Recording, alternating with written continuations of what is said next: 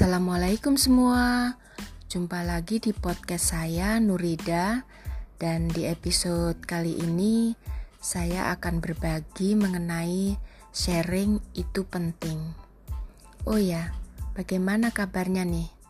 Masih di situasi pandemi yang panjang ini, saya berharap semua dalam keadaan sehat walafiat ya, baik lahir maupun batin, karena ini yang terpenting. Situasi yang seperti ini membuat kita dan keluarga, terutama anak, untuk tetap sehat dan waras, baik jasmani dan rohaninya, adalah hal yang utama. Orang tua yang banyak sibuk di rumah karena kegiatan di luar masih dibatasi, serta tekanan pekerjaan yang kian tinggi membuat emosi sering kali tak terkendali. Wajar saja Bila ada sesuatu yang sedikit kurang berkenan, bisa memicu perdebatan, membuat pemahaman dan penerimaan jadi berbeda. Begitupun terhadap anak kita.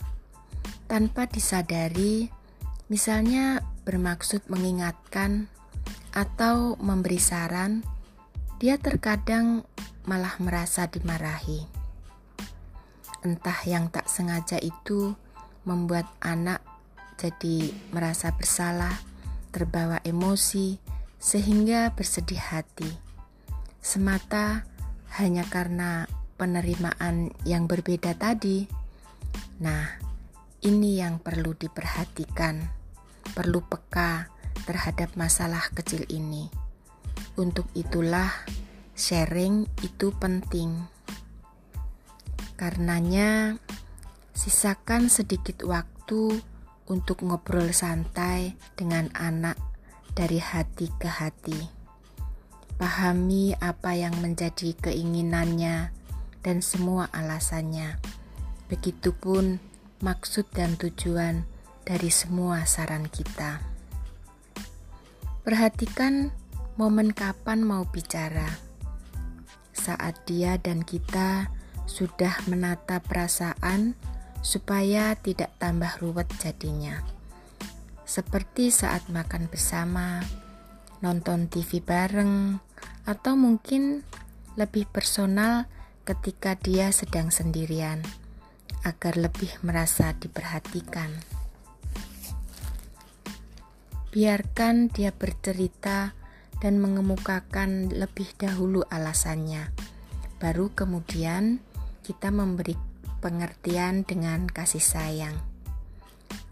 Tak perlu memperuncing keadaan ketika memang tahu kita yang harus dibenarkan. Lebih baik mencari jalan keluar yang menyenangkan. Ada baiknya saling memaafkan dan lakukan dengan kegembiraan. Ajak makan dengan menu kesukaannya sambil bercanda-canda dan tertawa. Awali pembicaraan yang ringan-ringan saja, seperti tentang musik kesukaannya, atau menu main gitar bersama, berkebun, memasak yang melibatkan anak sehingga merasa diperhatikan. Jika sudah cair, perhatikan untuk jangan mengulang. Ini perlu agar anak tidak kembali mengenang dan menambah kesedihan. Momen sharing ini dibutuhkan untuk mengurangi beban dan pikiran di masa pandemi ini. Terlebih supaya orang tua dan anak saling mengerti dan memahami satu dengan yang lain. Saling support dan menguatkan supaya selalu tercipta harmonisasi di dalam keluarga kita sendiri. Bagaimana? Setuju kan? Oh ya, buat kalian yang punya tip atau cerita seputar pandemi, jangan sungkan ya. Kirim email atau DM ke Instagram saya @nuridaz. Mari bersinergi untuk Indonesia maju.